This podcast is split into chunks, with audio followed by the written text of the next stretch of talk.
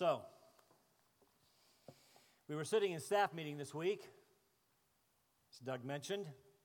Tuesday morning, as usual, the entire staff gathers for a communication meeting. Among other things, we review the connection cards, spend some time praying, and then we, we plan ahead for the week and, and, and the weeks ahead. And I just casually mentioned that we only had two verses left in 1 Timothy. Why? I suggested I could probably finish in a 15 minute sermon this week.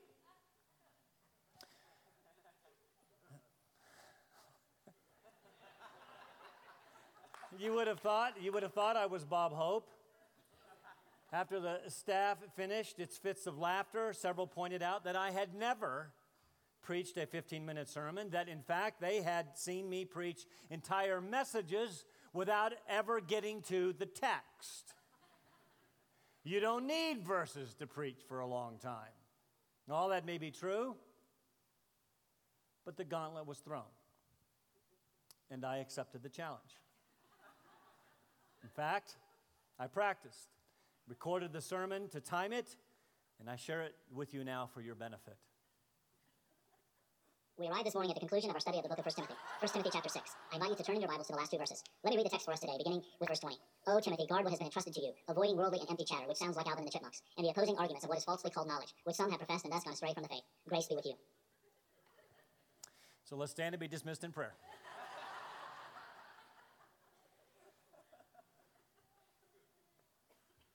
So, after first service, someone comes in. People were leaving the parking lot. So I thought Scott must not be preaching. Maybe I can't finish in 15 minutes, but I suspect it will, uh, it will be just a wee bit longer. We do arrive at the end of our study of 1 Timothy, which we started last August. What? It's six chapters. It is a bit funny. The, the week before Easter, Audrey Tally asked her father Michael, our college pastor. I should have said, used to be cute, Audrey Tally. asked her father Michael. Since it is Easter this Sunday, is Pastor Scott going to talk about Jesus or is he going to talk about Paul and Timothy like he always does? I've got news for you, little Audrey. We're getting ready to go into 2 Timothy next week, so we've got a few more months to talk about Paul and Timothy. Paul gets to the end of this first letter and he adds a, a personal, emotion packed closing. You remember last week that I suggested that after sharing that very great doxology in verses 15 and 16, that it, that it really would have been a good place to end the letter there, but like any good preacher, he goes on and on. Uh, perhaps he had his secretary read the, the letter back to him and he thought, wait, wait, wait, something is, is missing. And he added those last few comments to, to rich people that we, that we looked at last week. Then, then, then I could see him grabbing the quill, sitting down, and personally writing this closing we're getting ready to read. You see, it seems to be his practice to use a scribe or a secretary to, to write, but then he would take the pen and he would record the closing of each letter. You see, at the end of, of the book of Galatians, we read these words See, what, uh, see with what large letters I am writing you with my own hand. And then at the end of 1 Corinthians, uh, he says this This greeting is in my own hand, Paul. He says basically the same thing in, in, uh, at the end of Colossians and, and Philemon. In fact, at the end of Second Thessalonians, very interesting, he says, I, Paul, write this greeting with my own hand, and this is a distinguishing mark in every letter. This is the way I write. So, so this was his practice. To get to the end of the letter, even though he used a, a secretary to take the pen and sort of sign his letters, if you will, to authenticate that they had come from him. So we have every reason to believe that he gets to the end of 1 Timothy, takes up the quill, and writes. He writes our text today in the conclusion of our study of the book of 1 Timothy. Look at it with me. 1 Timothy chapter 6, verse 20. O Timothy, guard what has been entrusted to you, avoiding worldly and empty chatter and the opposing arguments of what is falsely called knowledge, which some have professed and thus gone astray from the faith. Grace be with you. In those two short verses, Paul really sums up the content of the book of 1 Timothy.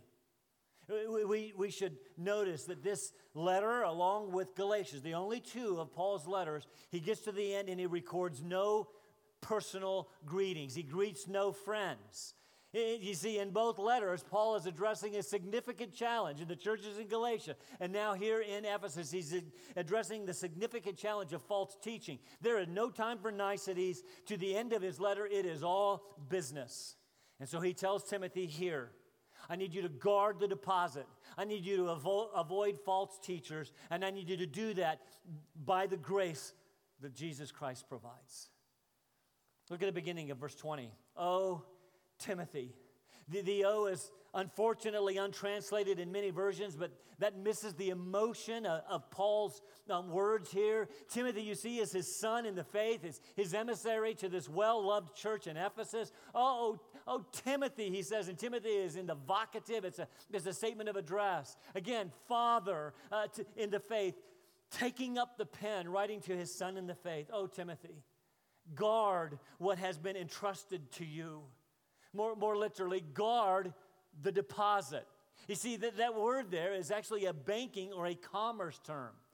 There, were very few banks back then, and those that were there were untrustworthy, and they certainly had no safe deposit boxes. So, if you were getting ready to go on a trip, you would leave your most valuable possessions, your most precious possessions, with someone that you trusted. You would, you would leave it with them for safekeeping, on deposit, to be guarded. And, and when you returned, you expected to get your deposit back in full without any diminishment, without any change. And it was actually a law that said the deposit must be preserved unharmed and unchanged. Uh, this is the term that Paul uses. Timothy, you, you, have been given a valuable trust, and I need you to guard it at all costs. Keep it. Don't, don't lose it. Don't change it. It must be preserved unharmed, unimpaired. Paul uses this term again when he gets to 2 Timothy in chapter 1. The only other place in the entire New Testament the term is used. In, in 2 Timothy 1.12, he, he says, I know whom I have believed, and I'm convinced that he is able to, to guard what I have entrusted to him until that day. There, Paul speaks of, of his confident faith in Jesus. I've left my faith with you, Jesus, and it is it will be guarded securely until the very day that Christ comes back. Then in verse 14, two verses later, he uses that term again guard, Timothy, guard through the Holy Spirit who dwells in us the treasure which has been entrusted to, to you. Again, you see this idea of, uh, of treasure, this valuable, invaluable possession that has been entrusted to Timothy for safekeeping. In fact, in chapter 2 of, of 2 Timothy, we'll see Paul say, The thing which you have heard from me in the presence of, of many witnesses, entrust, a derivation of the same word, entrust to faithful men, men who will also guard this trust, who will be able to pass it on, who will be able to teach others also. Guard it, keep the deposit. So the question, I guess, is, is what is the trust? What is this deposit, this valuable possession that has been given to Timothy, entrusted to Timothy for safekeeping? Lots of discussion about that, but most generally agree that Paul is talking about the gospel and apostolic teaching regarding the life of the gospel that it is supposed to produce in the lives of, believers. Timothy, I need you to guard that with everything in you. It is our most, listen to me, people, it is our most treasured possession. The gospel of Jesus Christ, I need you to pass it on unharmed, unchanged, unimpaired to people who will then in turn be able to pass it on to others. You see, this was the reason for the for the Protestant Reformation of the 16th century. You had the reformers come along and, and, and, look at what was being taught by the church and compare it to the gospel of the scriptures. And we got a huge problem here. We need to fix this. The gospel has been changed.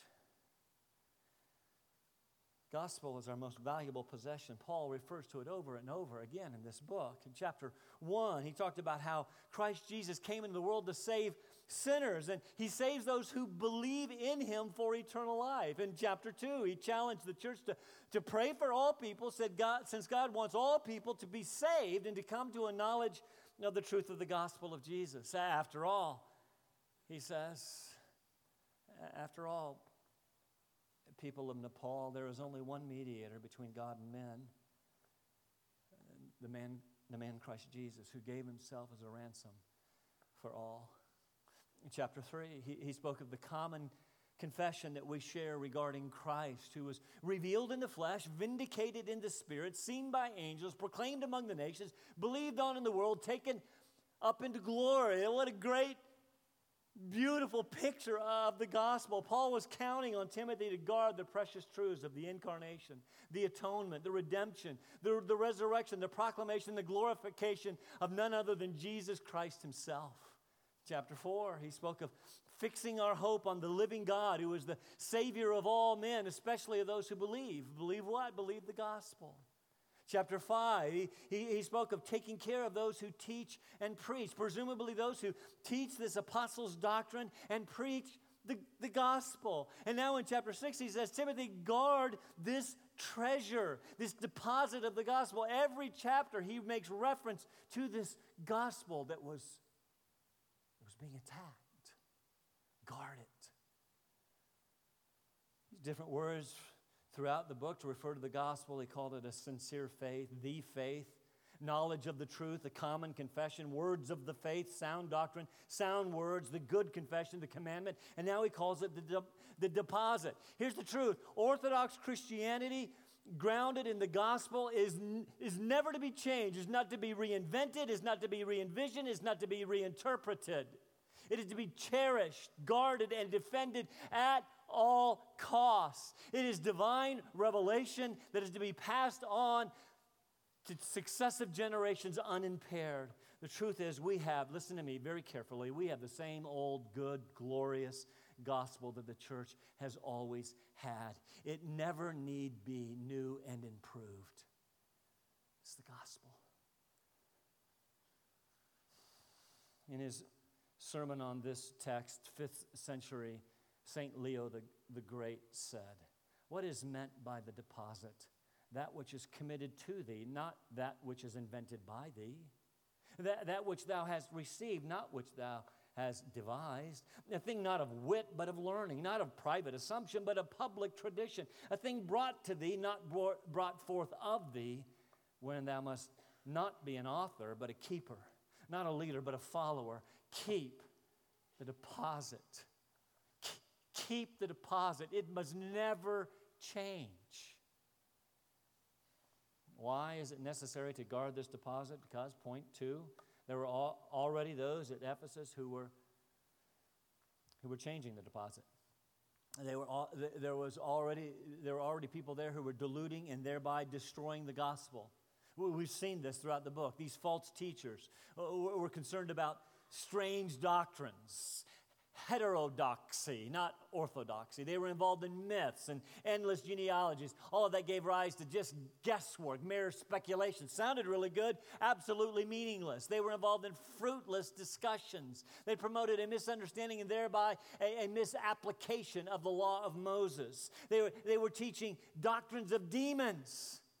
See, it's, it, it's not just uh, innocent to, to teach stuff that's not found in the Word of God. These are doctrines of demons brought on by deceitful spirits. They were not only that hypocritical liars, they promoted an asceticism, which is this harsh treatment of the body.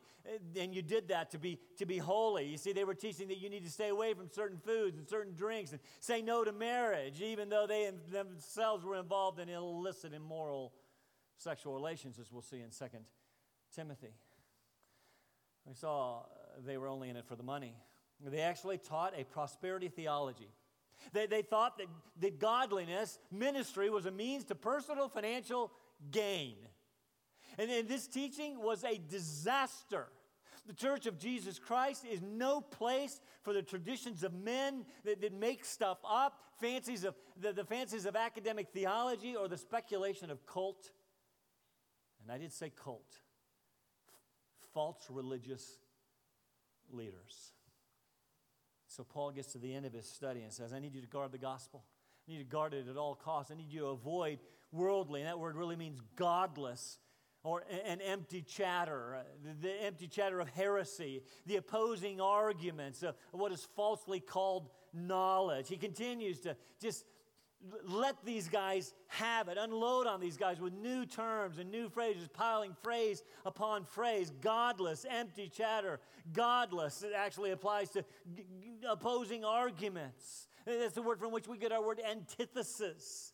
They, they hold it out, this false teaching as knowledge. And the truth is, we have people running around today who would seek to capture you with false knowledge. Churches across our land are filled with false teachers. Paul made it very clear in Galatians chapter 1 if anyone comes to you teaching a gospel other than what, that which I've taught you, even if an angel from heaven comes teaching another gospel, let him be eternally accursed. Guard the gospel. Don't stray. Don't listen to anyone who would seek to destroy the gospel of Jesus Christ. They will say things like, well, it doesn't really matter if you believe in Jesus as long as you believe in God. Any God will do. And we forget the fact that Jesus said, You cannot know God except through me. It doesn't matter if you believe in Jesus as long as you believe in a Christ figure. It, doesn't matter if you believe in the cross. That's so old fashioned. That's so bloody. What's the big deal about the cross anyway? It, doesn't matter if you believe in the resurrection, as long as you believe in the very good things that Jesus taught and try to live your life the way that, that He lived His life.